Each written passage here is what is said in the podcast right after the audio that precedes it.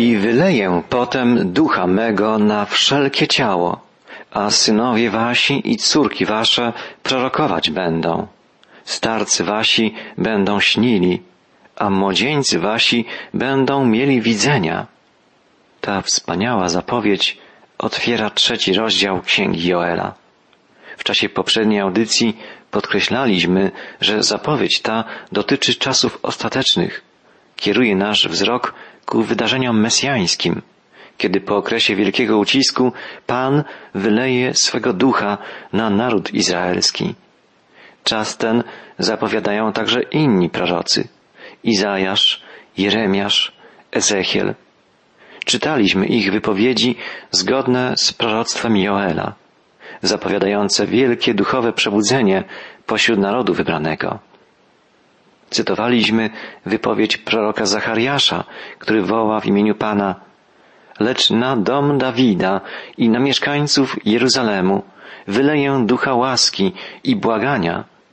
Wtedy spojrzą na mnie, na tego, którego przebodli i będą go opłakiwać, jak opłakuje się jedynaka. Izrael rozpozna w Chrystusie Mesjasza, Zbawiciela. Stanie się tak za sprawą Ducha Świętego. Będzie to czas wielkiego przebudzenia, także pośród innych narodów.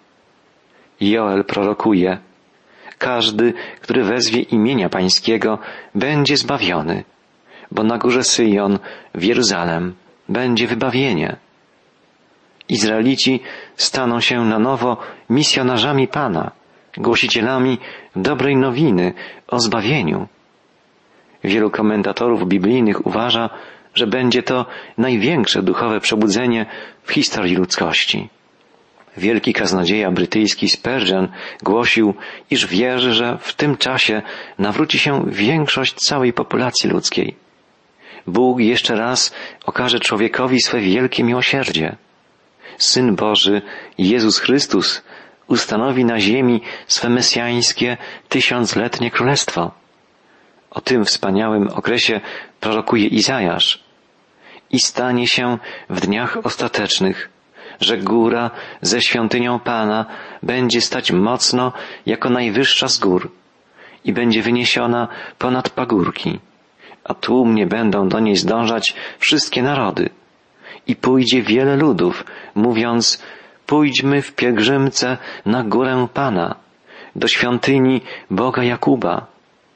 I będzie nas uczył dróg swoich, abyśmy mogli chodzić Jego ścieżkami i przekują swoje miecze na lemiesze, a swoje włócznie na sierpy. Żaden naród nie podniesie miecza przeciw drugiemu narodowi. Taki okres w dziejach ludzkości jeszcze nie nastąpił, ale z pewnością nastąpi za sprawą Mesjasza Izraelskiego, Chrystusa, Księcia Pokoju, który w czasach ostatecznych objawi się w pełni mocy i chwały.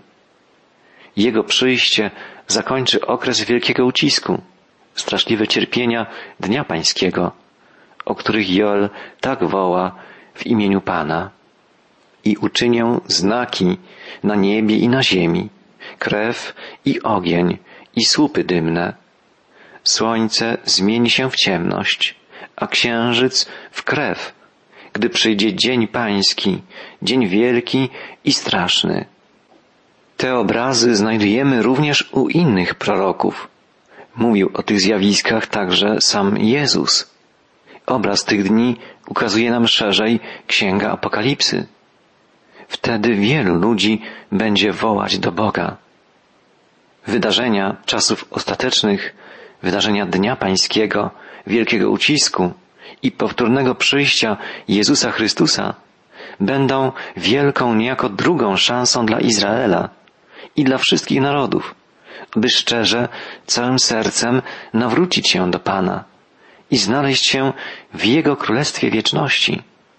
Wydarzenia te są tak istotne, tak ważne, że ich zapowiedź jest w proroctwie Joela w oryginalnym hebrajskim tekście wyodrębniona jako oddzielny trzeci rozdział. Dalsza część proroctwa jest ujęta w oryginale jako następny czwarty rozdział I tak podaje ten tekst Biblia Tysiąclecia.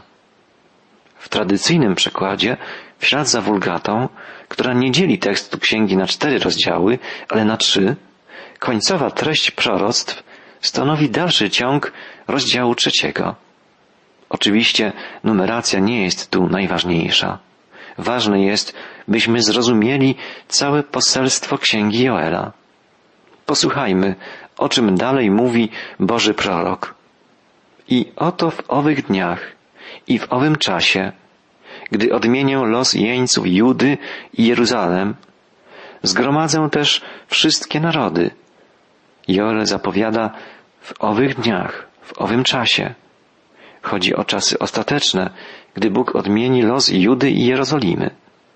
Ten czas jeszcze nie nadszedł. Jerozolima nie jest jeszcze wolnym miastem, miastem pokoju. Nie jest stolicą mesjańskiego królestwa. Najpierw muszą dokonać się dzieła pańskie, zapowiedziane przez proroków. Joel woła w imieniu Pana. Zgromadzę też wszystkie narody i zaprowadzę je na dolinę Joszafat i tam sąd nad nimi odbędę w sprawie mojego ludu i dziedzictwa mojego Izraela, które wśród narodów rozproszyli, a podzielili moją ziemię. Jest to zapowiedź ostatecznej rozprawy z wszystkimi wrogami bożymi.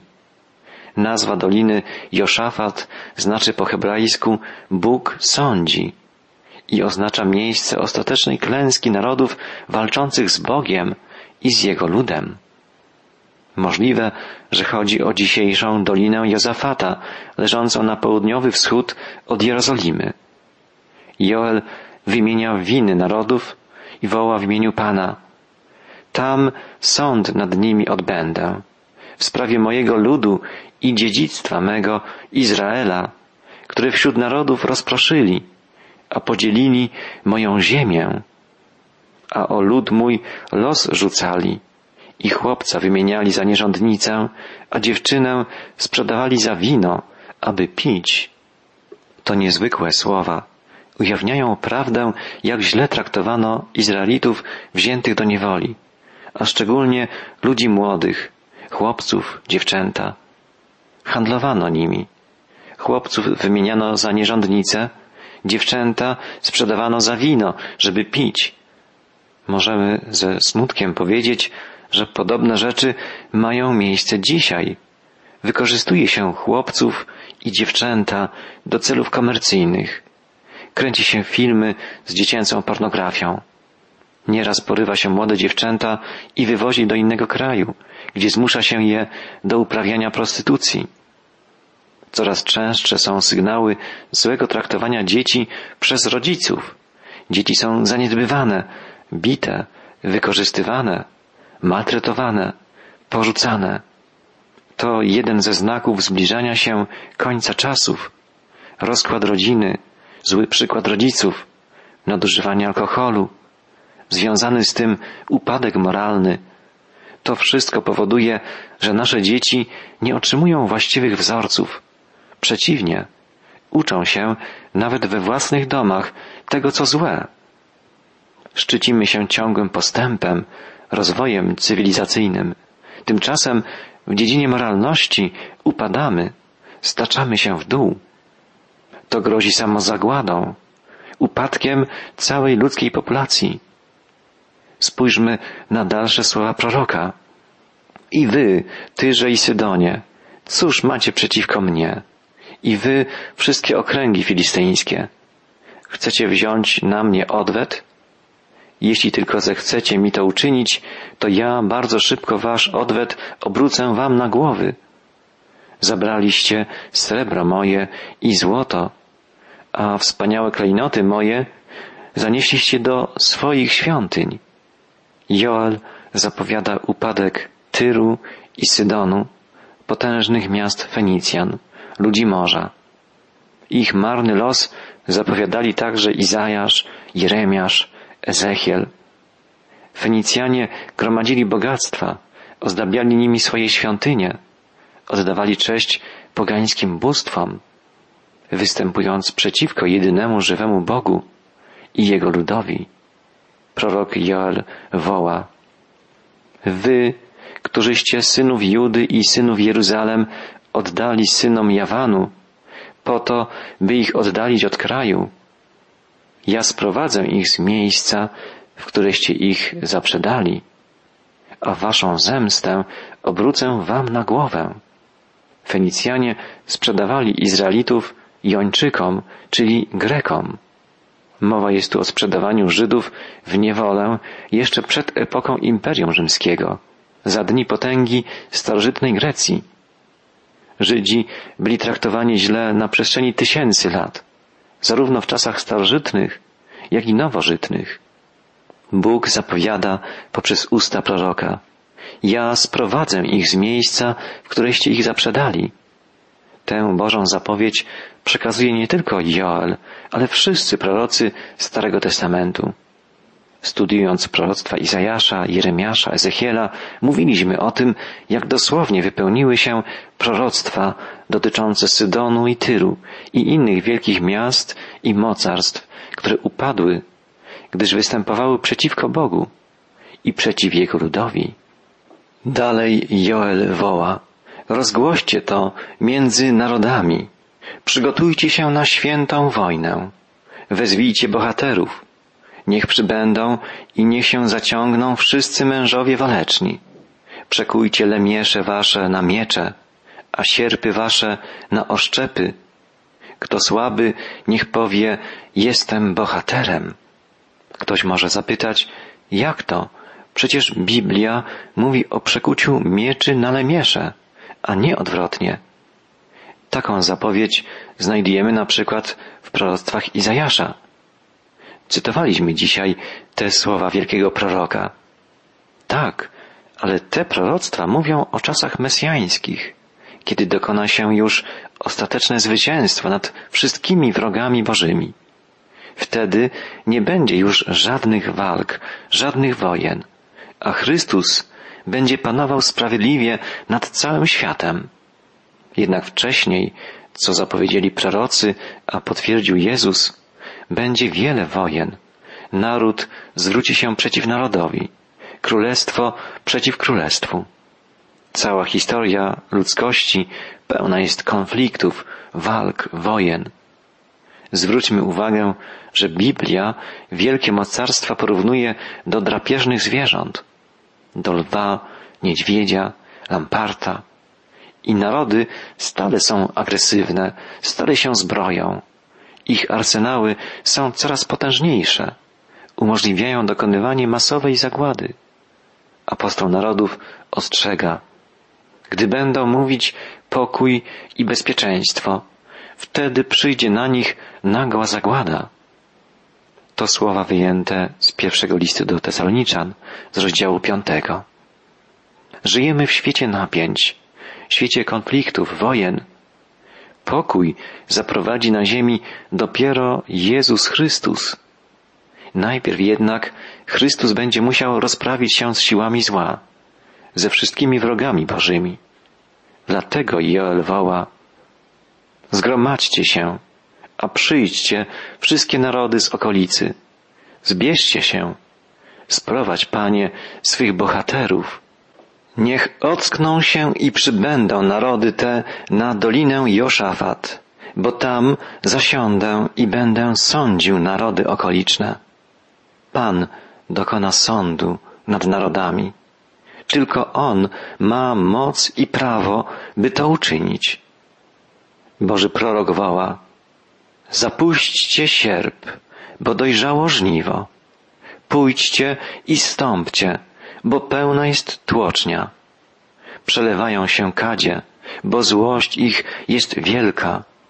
Tłumy i tłumy w dolinie wyroku znajdować się będą, bo bliski jest dzień pański w dolinie wyroku. Po raz kolejny pojawia się obraz doliny Joszafat, czyli doliny Bożego Sądu. Jest to dolina wyroku, jak woła prorok, podkreślając, że sąd Boży dokona się w czasie Dnia Pańskiego. Dzień Pański Powtórzmy raz jeszcze, to okres czasu, który nastąpi u kresu historii. Rozpocznie się już po pochwyceniu Kościoła, czyli po zabraniu z ziemi wspólnoty wierzących, tych, którzy zaufali Chrystusowi. Dzień Pański rozpocznie się czasem wielkiego ucisku, który trwać będzie do chwili drugiego przyjścia Mesjasza, Chrystusa, w mocy i chwale. Naród żydowski rozpozna w Chrystusie swego Mesjasza, a On rozprawi się z wszystkimi wrogami Bożymi, wrogami narodu wybranego i ustanowi na ziemi swe tysiącletnie królestwo ze stolicą w Jerozolimie.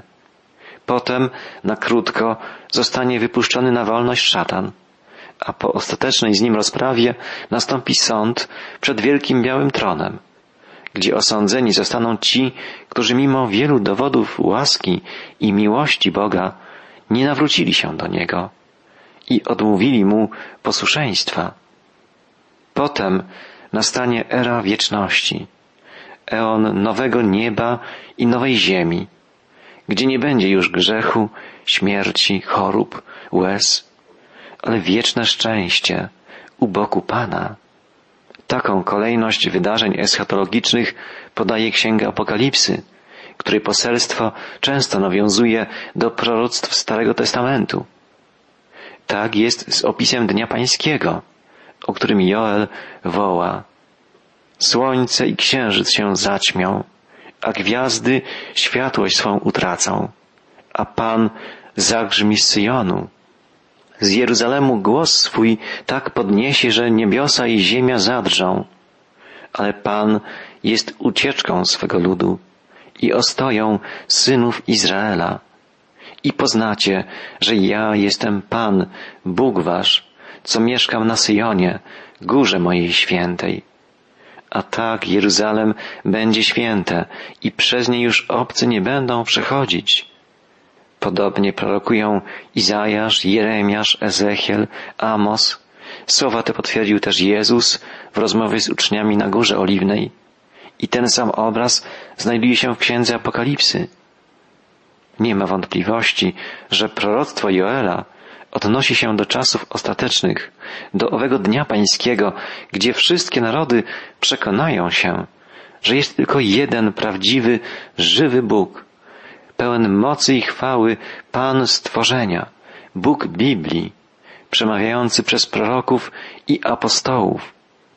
I poznacie, że ja jestem Pan, Bóg wasz, co mieszkam na Syjonie, górze swojej świętej. A tak Jeruzalem będzie święte i przez nie już obcy nie będą przechodzić. Pan zamieszka na Syjonie.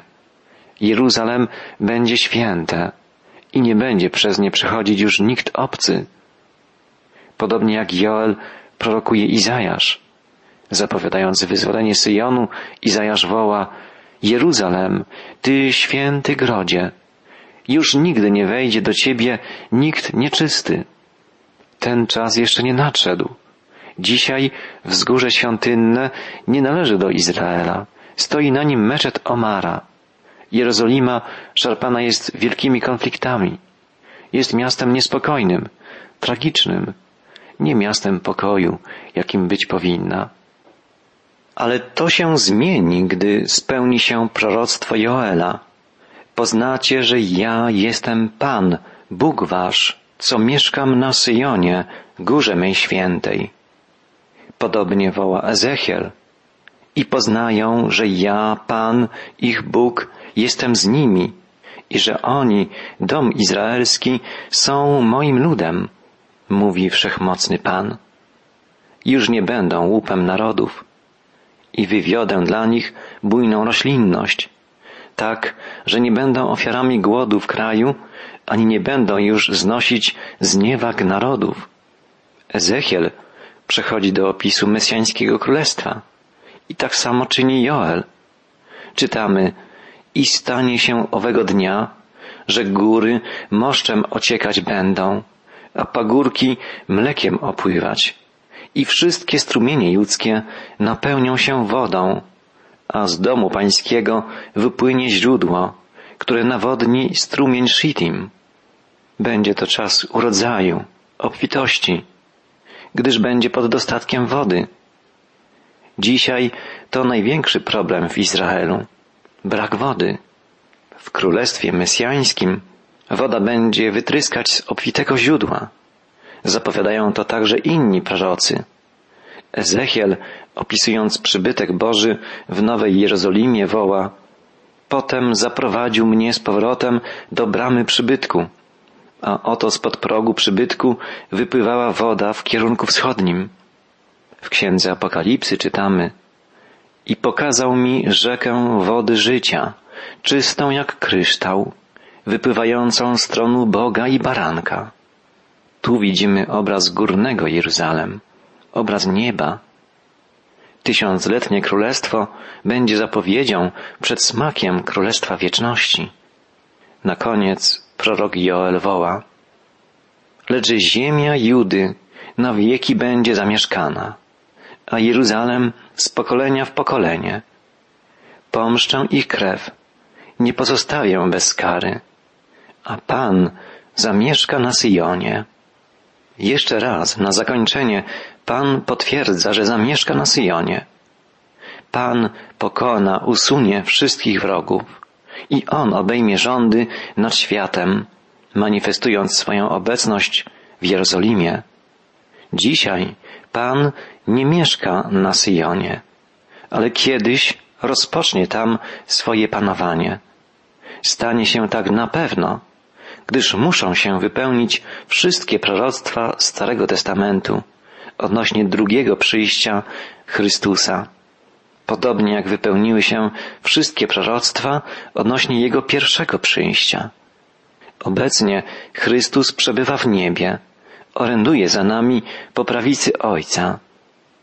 Naszą modlitwą niech będzie to, by stał się On niepodzielnym, absolutnym Panem naszego życia by w naszym życiu na co dzień manifestowała się Jego moc, Jego dobroć, Jego miłość, Jego chwała, obecność Jego Ducha Świętego.